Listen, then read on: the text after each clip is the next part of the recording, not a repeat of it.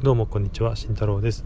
今日はポジションを作る重要性というのでお話をしていきたいと思います。皆さん企業であったり、え、人間関係、ま、SNS であったりとかさまざ、まな場面で、えー、ポジション立ち位置っていうのはおそらくあると思います、まあ、その中で立ち位置を明確にして、え、その中で価値を見つけることがなぜ重要になってくるのかというのをお話ししていきたいと思います。基本的に、まあ、自分のポジションを明確にして価値を高めると、まあ、その分市場価値は高まりますよね、まあ、当然のことです。あの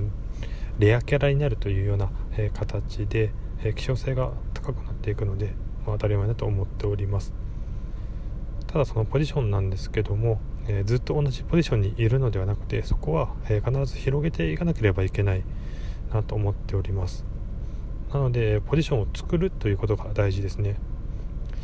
えー、まあ、分かりやすい例で言うと、え、企業、え、社内の中で、え自分自身はま営業がすごくできるであったりとか、え企画書がすごく作れるであったりウェブ関係にとても強いという人が、ま、いるとします、ままあ、そこは現状はいいんですけどもおそらくどんどん若い人であったりとか新しい人が入ってくると思います。まあ、そのように入ってきた時に、まあ、自分自身はおそらく上の立場になっていくんですね。上の立場になっていくということはその自分がやってた業務をどんどん渡していかないといけないんですよ。なので渡していった時に、えー、さらに自分は別のポジションを取っていかないといけないんですね。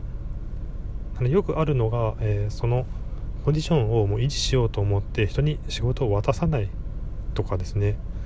えー、同じ、えポジションのままやってしまうという人がいます。そういう人はおそらく、えー、市場価値は上がらないですね。同じところにずっといるのでそういう新しい人もどんどんやっていかなければいけないのにいつまでも明け渡さない、えー、自分のポジションは広がっていかないという現象になっていきます。なので、えー、しっかりと自分自身をアップデートしていく。そういった意味でポジションをま広げる作るというのが重要になってきます。なので皆さんも皆さんも今の自分自身のポジションをまず確認していただいてそこからさらに、え広げるような、えアクションっていうのを、えしっかりしていってください。新しい挑戦をして、えポジションをさらなさらに確立していく。そしてアップデートしていく。